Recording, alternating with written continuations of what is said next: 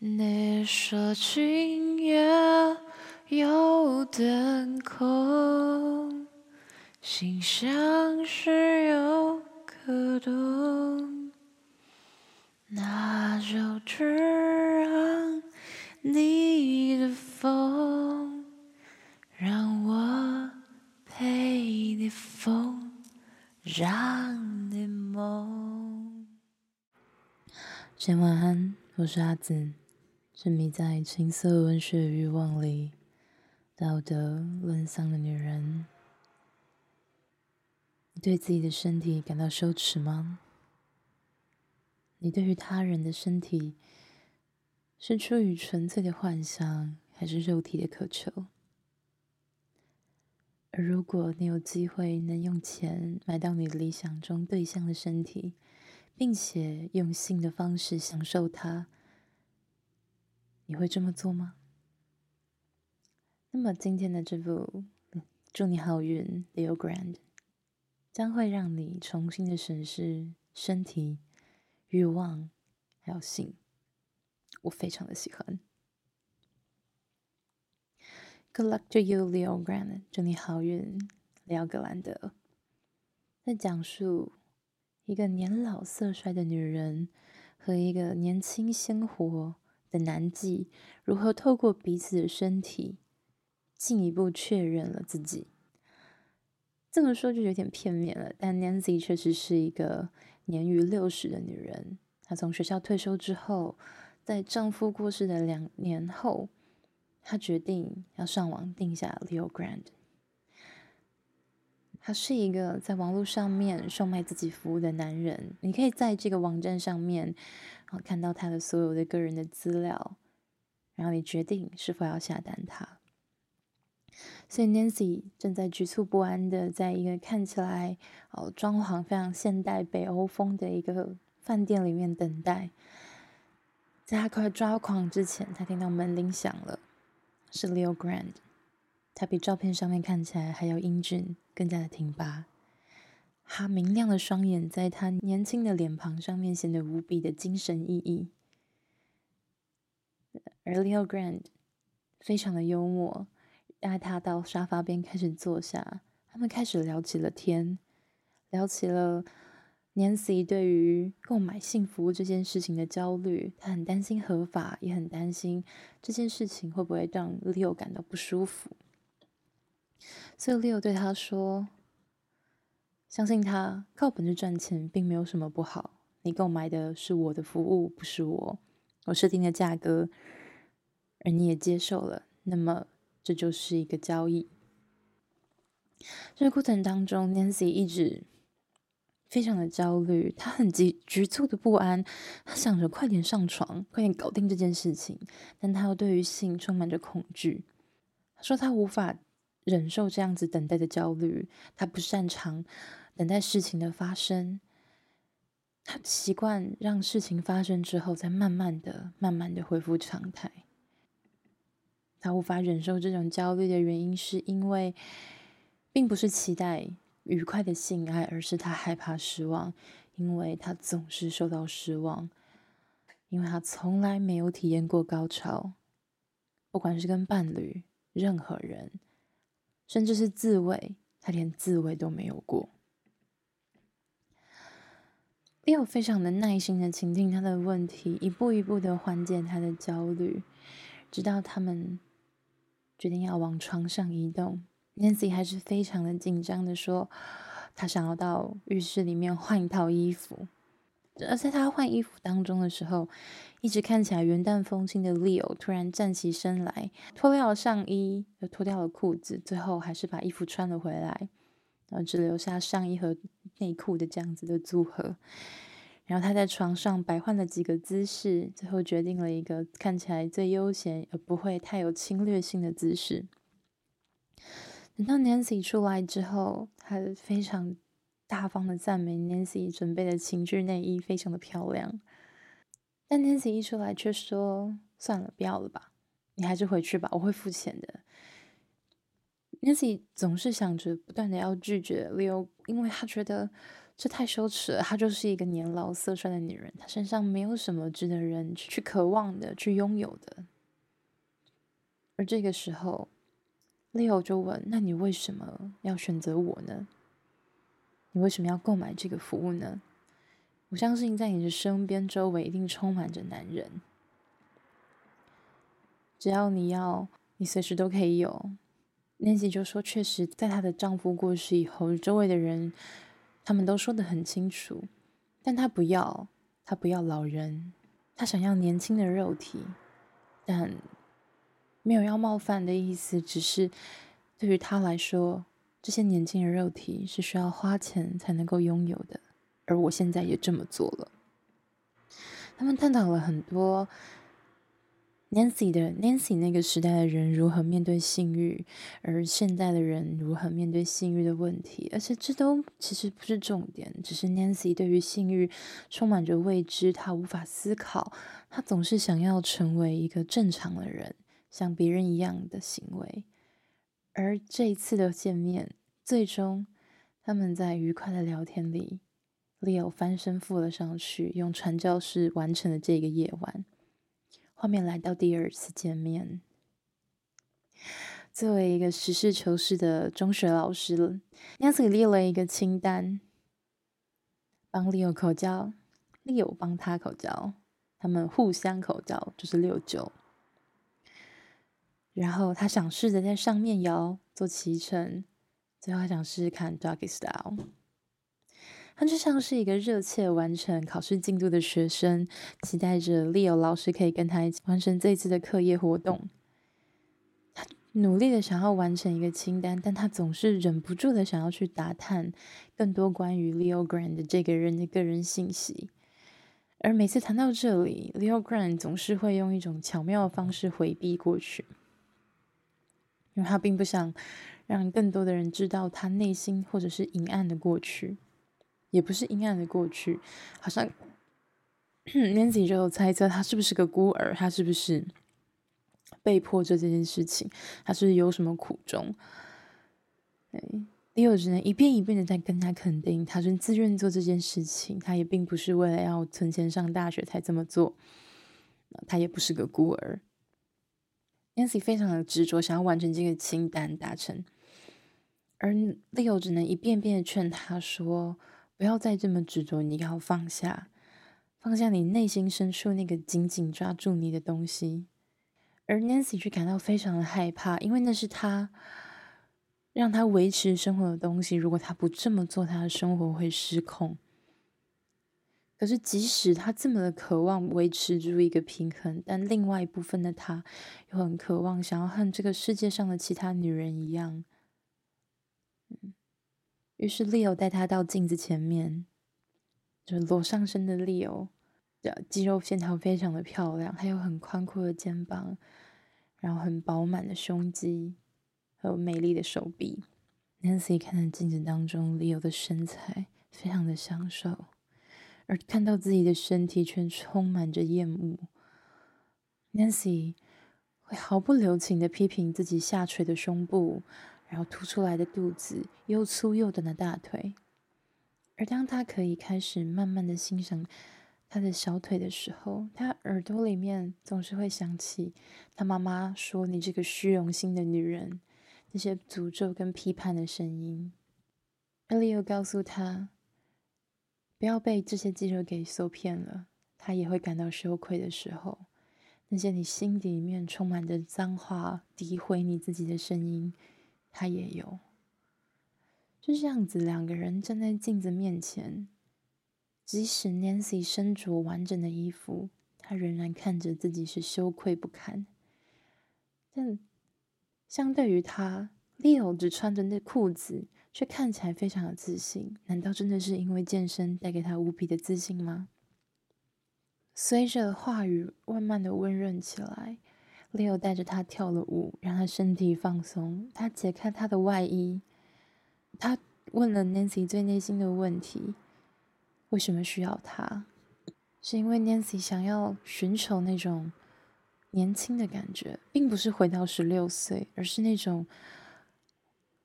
未来的一切尽在手中的感觉，充满着力量，充满着能力，充满着无限的可能的那种生机焕然的感觉。他们还讨论到了衣服着装的问题，这里是一个伏笔，他在后面会再出现一次。Nancy 作为一个宗教学的老师，他会制止学生穿那种极短的裙子，他觉得这些裙子真是太疯狂了。表达自己是没有问题，但是这会让那些老师们、那些男老师们受不了，并不是每个人总是能够控制自己。而 Leo 可以跟他说：“也许这些男老师应该要意识到，那些女孩们并不是为他们而存在的，所以不需要觉得这一切是需要被纠正的行为。”Nancy 才能够慢慢的安静下来。他们又再一次来到床边，试着要帮对方口交。Nancy 只能又坐了下来，开台开始跟他聊课堂上学生的问题。Nancy 曾经在伦理课上面提出这样的问题：性工作应该要合法吗？每年他都会有三十篇的作业交回来，答案都是一模一样的。虽然道德问题还有待确，还有待商榷，但性工作的合法化最终将会为性工作者提供保护，并消除贩卖和虐待。听起来像维基百科，对吧？没有错，就是维基百科。他们这些学生一字不落的抄了下来，每年都一样。而只有这一年，有一个男孩，他写了性工作应该合法化，这样你的妈妈就会为他的收入纳税。而 Leo 的观点是：你想要信。但你很绝，但你是你很绝望，因为有一些原因，所以你得不到。你很害羞，你其实并不快乐，并不舒服，你甚至是很悲伤。你的身体正在挣扎，所以你就找了一个人，一切都井井有条，还很安全。这时候是 Leo 第一次的向 Nancy 吐露出自己最大的欲望来源。他说：“Nancy，你知道吗？我最喜欢做的一件事，就是看着别人的脸。当他们感觉到愉悦的时候，他们放下，他们放松，他们屈服。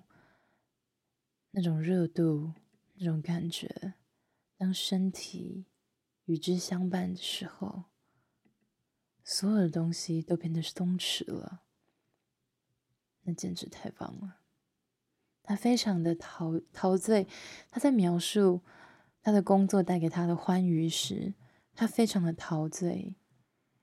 Leo 甚至勃起了，而看到 Leo 勃起的 Nancy 感觉到非常的震惊，也充满兴致的、充满兴趣的，很想要好好的研究那个勃起挺出来的小东西。然后他就弯身下去，他们享受了一个美好的口交。接下来第三次见面，他们直接开始在一段对话，然后 Leo 俯身在他的身下，为他做了一次，你知道，为 Nancy 做了一次口交。Nancy 觉得哇哦，嗯，很温暖，就像是一片温暖的海洋，但依然没有没有高潮。而这一次他们谈论的主题是。到底谁是 Leo Grand？为什么他可以这么会说话？总是知道该说什么，总是知道该什么在什么时候做些什么事情。而 Leo 告诉他说：“首先，你想去读懂，你要想去读懂这个人。”而 Nancy 很诚实的说：“嗯，好吧，我可能不太那么想去读懂别人。”我想这大概就是大部分人的问题。在第三次的见面里，Nancy 步步的紧逼，她很想要知道 Leo 到底是什么样子的人，甚至她直接告诉他说：“其实我已经查到，我已经透过信用卡的资讯查到了你真实的名字叫什么。”他想知道怎么样可以帮助到他。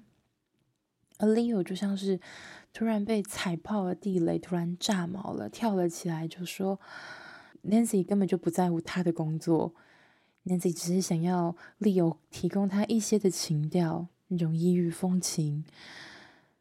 Leo 就像这个破碎的小婊子，一个生命破碎需要人拯救、可怜的无辜的男妓，这样让 Nancy 满意了吗？他如他所想的性工作者一样破碎不堪。这次会面不欢而散。Leo 在临走前告诉他：“如果你，你可以在随时可以取消，你可以随时退费，然后请你以后也不要再订我了。”而第四次的见面，Nancy 并没有直接把 Leo 约到了房间，而是在那一间饭店下面的咖啡厅。他等待着他，然后想要告诉他一件事情。Nancy 说。他从这辈子从来没有做过什么有趣或者了不起的事情，总是遵守所有的规则，好好的排队，不酗酒，甚至不会在派对上抢丈夫的风头，而且一直都是派对的指定司机。他每天吃五种不同的水果，而且总是在电话响的时候接起电话，即使他不愿意接那个电话。而 Leo 是他唯一冒过的险。唯一的自由，以及唯一的欲望。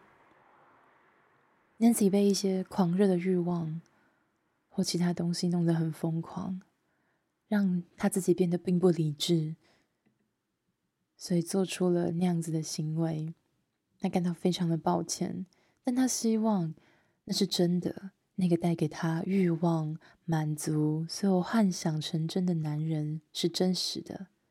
他希望能够和他享受更多的性，所以在他上曾经是他学生的服务生结账时，他很坦然地向这个学生道歉，道歉他曾经在课堂上对他的荡妇羞辱，并且告诉他，对面这个男人即将跟他上楼去享受无比快乐的性爱与高潮，原因是因为他购买了这项性服务。所以两个人就在学生惊讶的眼神当中上了楼，享受了最后一次愉悦的高潮。他们尝试了各种各样的姿势，在沙发上，在墙边，在床上。他们尝试了各种看起来合理又不合理、性感又缠绵、极尽的缠绵，直到夕阳的光辉洒在两个人的身上，还浅浅的在床上躺着。当一回合结束后，Leo 起身去拿一些愉快的小玩具时，Nancy 看着他迷人的身体，手不禁的往下抚摸。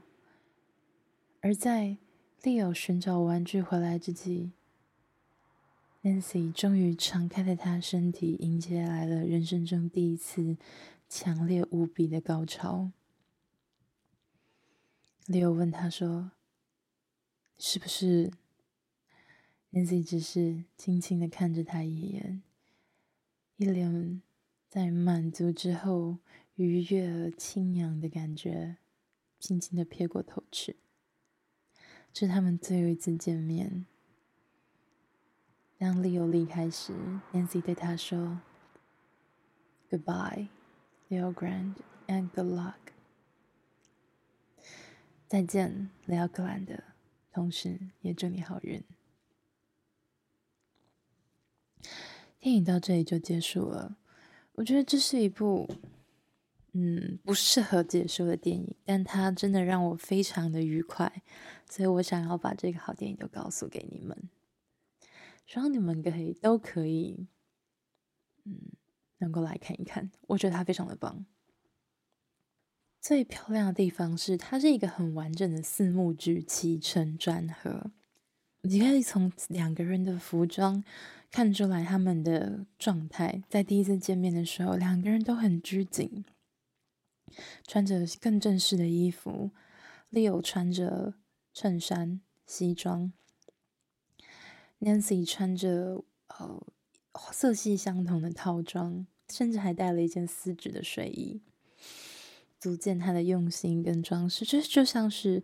你知道，不管是约炮还是两个人相处、情侣相处、人类相处的时候，在第一次见面总是最硬的，想要把最好的一面呈现给对方。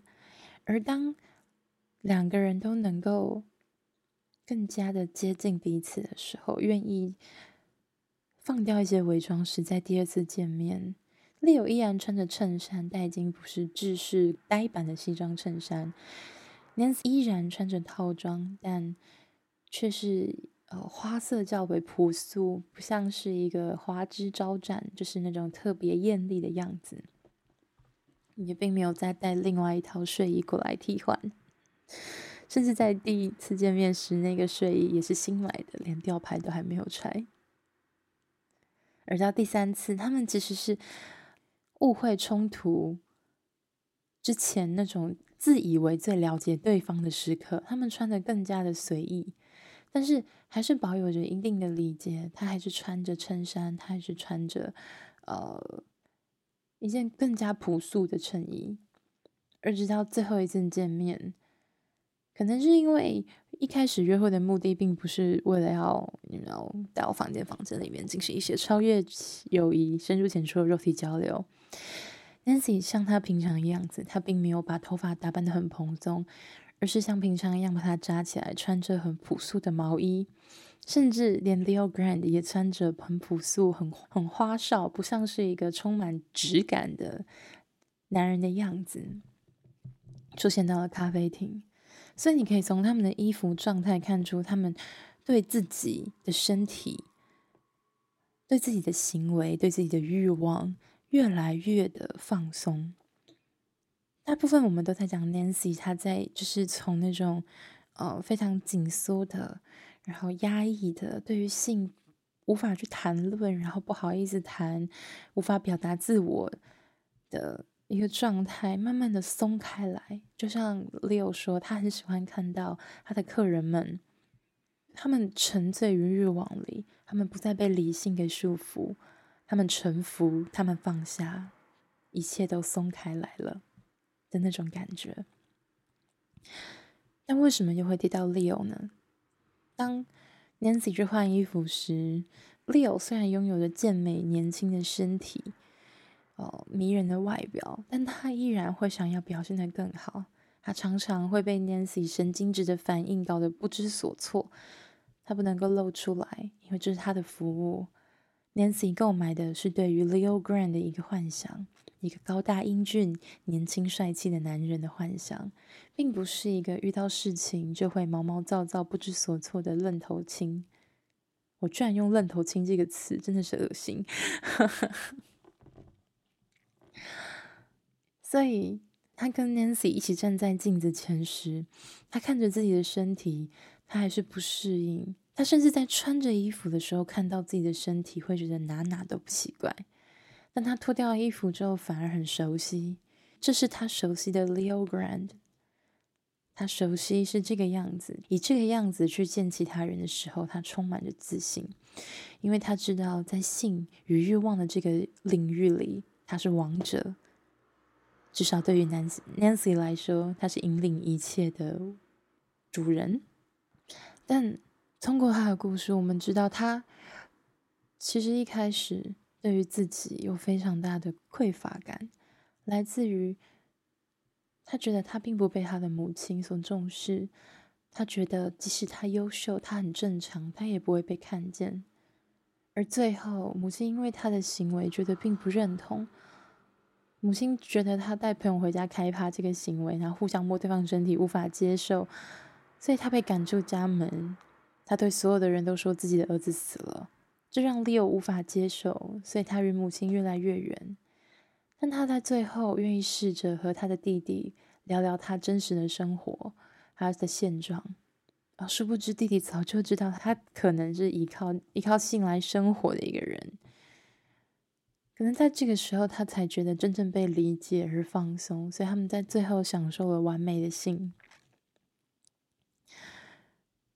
这整片整部片里面有很多的对话是充满着深意，你可以看出 Nancy 对于自己的不自信，他对于自己性的压抑也传递到了学生身上，但他同时又很渴望知道那是什么，他想知道所有的欲望，他该去哪里，高潮是什么样子。在最后，当 Leo 离开房间以后，Nancy 站在镜子前，她看着自己，她脱掉所有的衣服，这是整部电影里面最直接展露身体的样子，是一个老女人的身体。她真的不是年轻然后精心保养的样子，微微松弛的皮肤，下垂的胸部，然后皱巴巴挤在一起的肚子，和橘皮组织溃松散散的挂在腿上的样子。他抚摸着自己的身体。他仔细的凝视着他，甚至不知道为什么，我觉得这个画面非常的庄重，并不是我我不会说美丽，我觉得那太肤浅了。我觉得那只是一种呃，为了要跟你说我们要尊重多元的身体而讲出来的虚假的美丽，是在那个时刻，that is that moment I cannot describe it in beauty。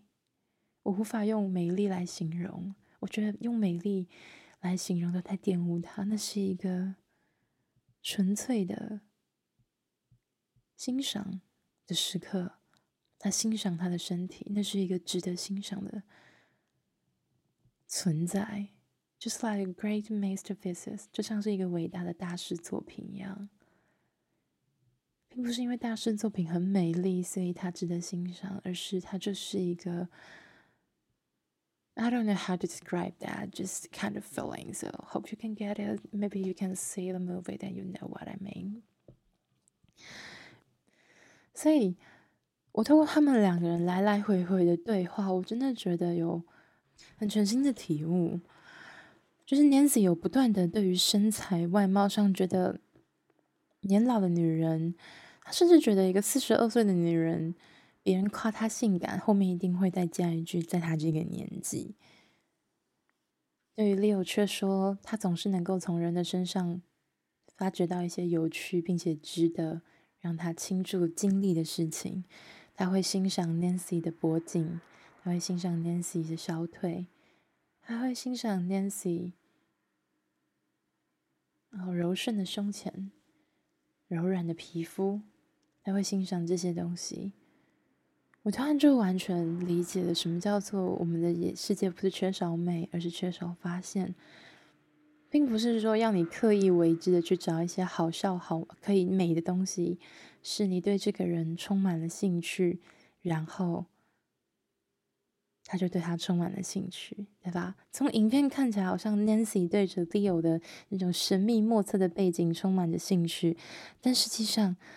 会这样子是因为除了 Leo 真的很帅之外，最重要的是 Leo 对 Nancy 充满着兴趣。他想知道 Leo，他对不起，他想知道 Nancy 的欲望，他的幻想，他的欲望是什么？他的幻想是什么样子？他想得到什么样的满足？他对他，他充满热情跟意愿的聆听着、凝视着、端详着、欣赏着 Nancy。而看起来好像云淡风轻的 Leo，但其实他是努力的在营造出一个完美的业从业形象。他为自己设立了一个 Leo Grand 的人格，让他有一个看起来很高贵的、有品味的生活以及表象，让它看起来像是一个美丽的商品。而这又回到一个本质上，虽然我们都觉得。追求美丽的身体是一件肤浅的事情，可无法避免的，我们就是喜欢这样子的身体。我不喜欢别人告诉我你要以健康为目的去减肥，为什么？我就是喜欢那样子，可以穿进漂亮的衣服，可以搔首弄姿，可以随意的摆摆摆动，然后让人们喜欢的身体。就像为什么要以就是让自己成为一个富有诗书气自华的人？为目标去读书，我就是想要赢过我那些同学，我想要拥有很好的、看起来不错的学历，我想要干掉那些排名在我前面的人，我就是为了这种不浅又愚蠢、自以为是、自大的目的目的去做这些事情。我为什么不可以呢？我知道那是资本主义的游戏，我知道那是升学主义在作祟，我知道那是固有的文化在让我陷入偏执的世界里。但是，Why not? If that make you feel good, why not? 如果这些事情让我觉得很快乐，那么就这么做嘛，除非他已经对我造成了负担，他让我觉得无法承受，对吧？为什么总是要用一个美丽光鲜的理由来给自己呢？我知道我这么做的目的都是为了要获取别人的喜欢。我也许你知道，你这么做的目的只想被人家说是一个嗯约炮好评，约炮零负评。或者他这么做只是希望可以获得别人说他是一个很不错的人，他很负责任，他是一个孝顺的人。我不知道，明明我们只是想要获得那些东西，为什么要变得那么复杂？我们要好纯粹，可是我们要多纯粹呢？我们需要多么的忠于欲望，看起来多么的诚实，才可以担得上这个名字？可是这件事明明本来就是我们自己的事。我们明明喜欢美丽的身体，却要假装的说：“不，我是很爱，我是喜欢它的内在。我甚至有种内在美，应该只是为了这件事情而制造出来的吧？为了显得自己不那么肤浅。”人们总是会说：“哪有？等你过了三十岁，等你过了呃四十岁，呃，等你年纪大了，你就会知道，啊、呃，好看的皮囊。”又不能做什么，你必须内在有点东西，人家才人家才会继续想要看你。嗯，但水果你都挑漂亮的，人你当然想要挑更好看的。如果商品不好看的话，你还会选择它吗？并不是说不会嘛。我其实我的存在本身就是一个反例，大家都没有看过我的身体、我的脸，我长什么鬼样子，大家就会给我，大家就愿意订阅我，给我钱，支支持我。而那些推特的推特的人，就是你知道，裸露的身体真的是，他不只要裸露，还要被人家抽插，然后发出声音，还要被拍下影片做作为存证，然后可能这些都不用钱，你可能当然你可能付费之后会得到可能更多的东西，我我得到的可能就是杯水车薪，你知道吗？就是以我这样子人的存在，其实我也我相对于他们，我裸露的肌肤真的是西北少。可是我还是能得到大家的喜欢，确实也可以证明知识经济是一种经济嘛。可人们，但当但大部分的时候，人们还是会渴望更直观的、更直觉的视觉上的刺激、听觉上的享受。如果我就是单纯的，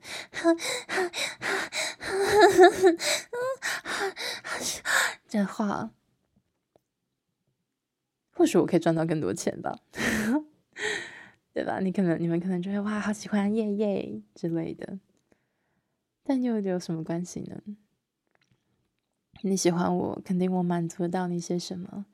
但如果你想要用我喜欢的东西，然后换取我的喜欢的话，这可能不一定会成功。我是一个诡异又讨人厌的人，所以，嗯。哦，这里面刚刚我还想提到一件事情，就是关于钱这件事情。Nancy 在里面也避免了谈到钱。他说：“啊，合约你有收到吗？”对，他说他不想要用这个字，好像在我们的生活里面提到钱这个字，就会变得很不高级、很不厉害，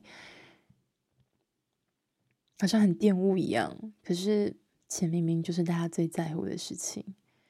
然后很多人都会说啊，涉及到了钱就会变掉，但有没有可能一开始是我们让钱变成那个可怕的燃料呢？我们把钱赋予了太多神秘力量，或者是说固性的观念，比如说钱是万恶之源，有钱是不道德的啊，做个有钱人其实很邪恶，嗯，等等等等，这就像。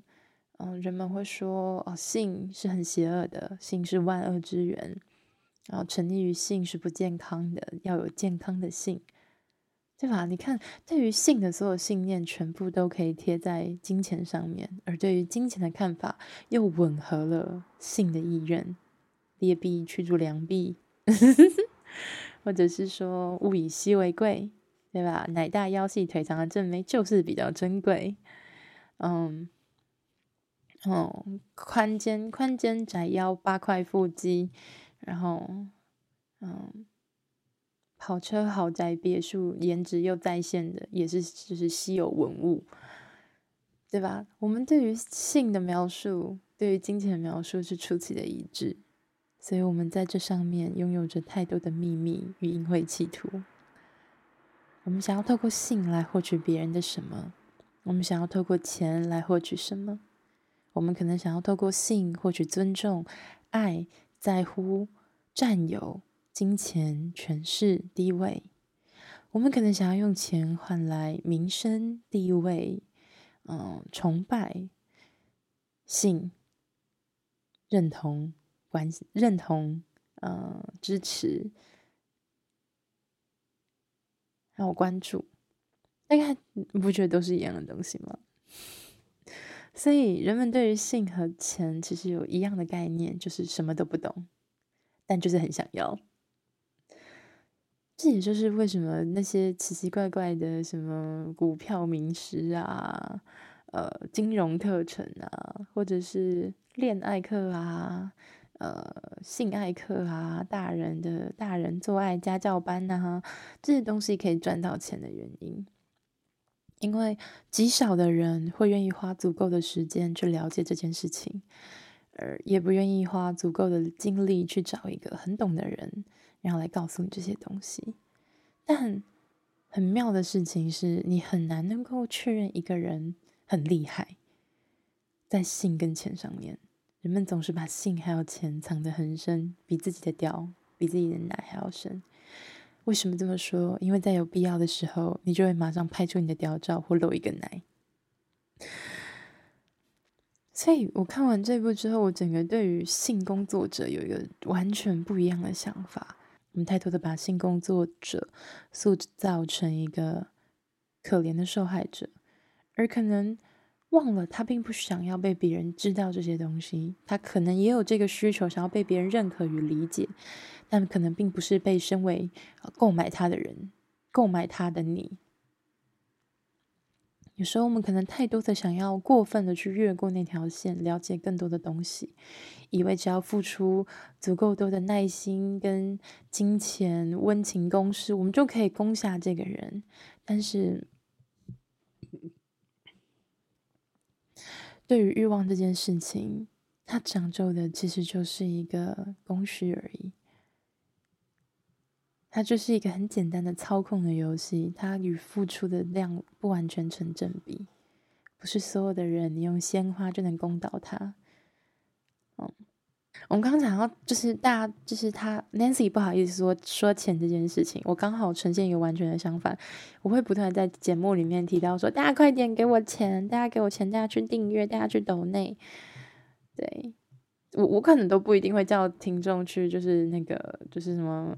订阅啊，就是或者追踪啊，或者是按赞啊、留言啊、分享，我都不想做这件事情，因为我知道这个节目对于很多人来说，并不是一个敢拿出去跟大家分享的东西，或者我也不觉得我值得跟大家分享吧。反正我就是没有很习，我不习惯做这件事情，但要钱我可是很习惯的。嗯。对啊，我真的很缺钱啊！谁不缺钱？你钱多到够用了吗？你多，你钱多到无处可花，可以给我啊！谁的钱会够用啊？但这里的够用的意思是指钱，当然就是我当然知道，我当然有自己的财务规划跟目标，但这种额外的钱，越多越好嘛，对吧？多多益善。那天就是有一个高中生吧，然后就来跟我讲这个问题，然后就是讲了一副头头是道，然后说什么哦，等他考上，嗯，那什么东西啊？他医学系毕业之后，他就可以开始抖内了。我心里就很想跟他说，你要是你要是抱着这样的想法，你这辈子都不会抖嘞。就跟你知道吗？男生送你礼物，然后转账，然后红包，或者是呃温馨接送情，然后带你出去吃饭，这个。就是在追你，因为问你在吗？想你了啊！今天过得好吗？午晚餐吃什么？这个不是，这个就是在打炮，就是在打嘴炮，在杀时间。因为他如果真的对你有意思，他会做出实际的行动，而并不只是传那么一两句话。不要再找那些奇怪的借口。如果你们不在同一个城市，你明明就可以帮他点外送。如果你们呃就在旁边，你为什么不帮他买？对吧？如果你真的很在乎他的话，你应该就可以直接做这些事情。当然，呃，他还有合理跟就是让人舒服的程度的问题。但是，if you really like it, you should just pay it，就是 pay for it。就是你真的很喜欢这件事情，你不会问这么，你不会说，嗯，等到我有钱的时候我再给你，而是为了要有钱，我要做些什么事情。我为了要有更多的订阅，我可能要帮大家整理 A 片的 time code。我要有我要有更多的 follower，我所以，我可能要做更努力的更新。嗯、我我要为了要能够穿下那件衣服，所以我要很努力的，就是控制饮食。你一定是为了做得到某个东西，所以才愿意去做某件事情。我不太喜欢那种纯粹出于兴趣，而就是那种听起来就像天方夜谭。老娘的兴趣也不是，就是一直呃坐在半夜坐在就是书桌前面录音给大家听，这才不是我的兴趣。但是我很喜欢，但我喜欢把这些东西讲出来，然后让然后让笨蛋们来接受。完蛋，一直叫人家笨蛋，就是让人们来接受我。所以我觉得有时候很多人都把我当成他们自己的 podcast 的频道，你知道吗？就是一直在说自己想要、自己要、自己自己自己自己的东西。然后他们好像来问问题，但其实根本也不在乎我的回答，我就会觉得，那你他妈是在讲三小啦干。所以，嗯，我重新的审视了这件事情。而今天为什么会突然愿意录音，是因为我在就是 IG 上面刷到了，就是就是饰演 Nancy 的演员叫 Emma。哎，Emma Thompson，他就是说了一段，就是我们其实，在电影上面看到那些是被设计过的，我们总是看到那样子的身体。嗯，以一些人的说法，他们会叫说那叫做男性的凝视。啊，我很讨厌人家这样讲话，但是好像这样讲话大家听得懂，但是没有必要这样讲话，奇怪，有点奇怪。好，嗯，他们说我们已经被我们太习惯在，你知道。就是手机打开来，电脑打开来，电视打开来，电影打开来，都是那些浓鲜合度的金发尤物哦。但是我们看到镜子里面自己却并不长这样，所以在潜意识下，就是我们看的明星那么的纤细，那么的漂亮，就是你知道浓眉大眼、娇俏的眼睛、挺翘的鼻子，然后嗯极瘦的身材，然后超长超细的腿又笔直。你就觉得我们应该长成那个样子，为什么？因为别人都长那个样。然后我们看到自己的身体不长这样的时候，就对自己有深层、深深的苛责，而这个苛责不断的烙印在我们的身体里面。所以，即使我们现在看到，不是所有的电影明星都长得一样，就是那种胸大、腰细、腿长、皮肤白、屁股翘、宽肩窄臀、长腿，就是高鼻子之类、大大调之类的东西，我们还是会觉得。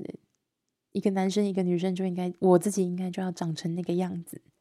我们有这样子偏狭的想法，所以我们无法满，我们对自己非常的不满意。我不想要局限于男性或女性，但男性可能真的会有，就是那种迷惑性的，觉得自己很棒。好，我们不讨论这种恶心的男生。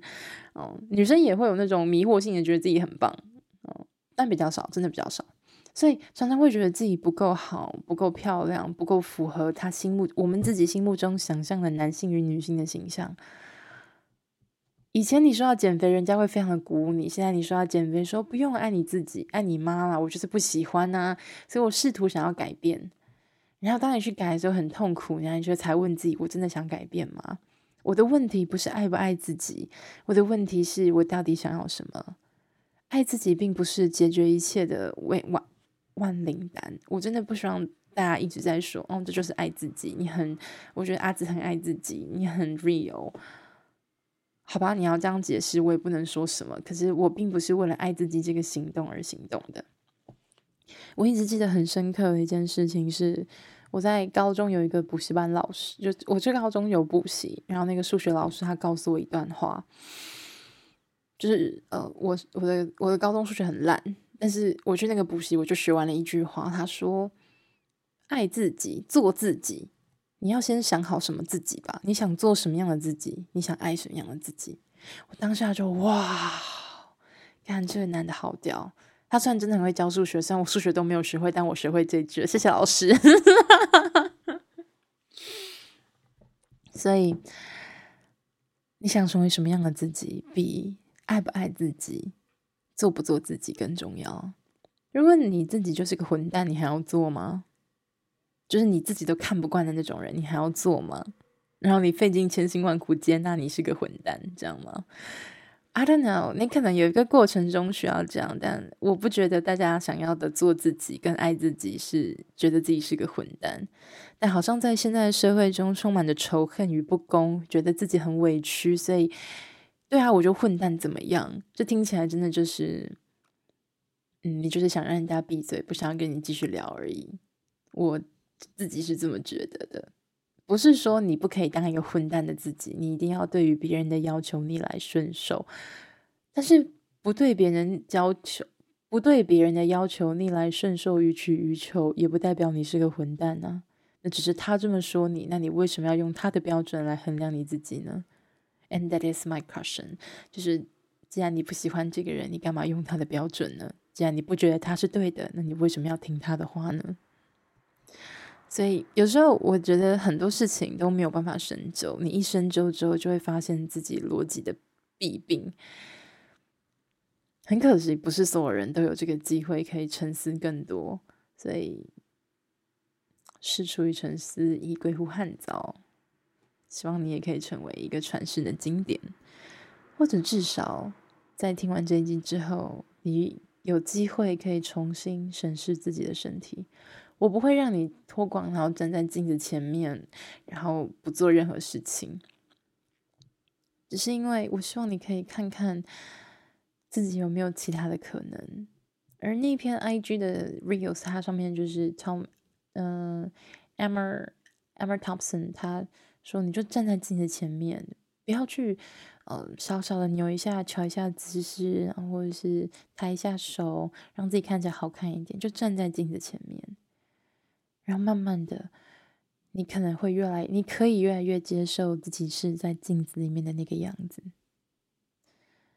而我后来发现，我突然那我在看这个小短片的时候，我才惊觉啊，就是他这个声音是我最喜欢的声音，它是我非常喜欢的一部叫做《Stranger Than Fiction》叫《口白人生》的，就是她是其中的一位女主角，跟一个她是旁白。我觉得非常非常的棒，这一部《口白人生》，我们好吧，会员见，好吧，一样会员见。今天讲的好像有点长，我们就不做后面其他的东西。我最近又买了很多很好玩的新东西，可是我们就先这样吧。先晚安，我是阿紫。嗯，我超可爱。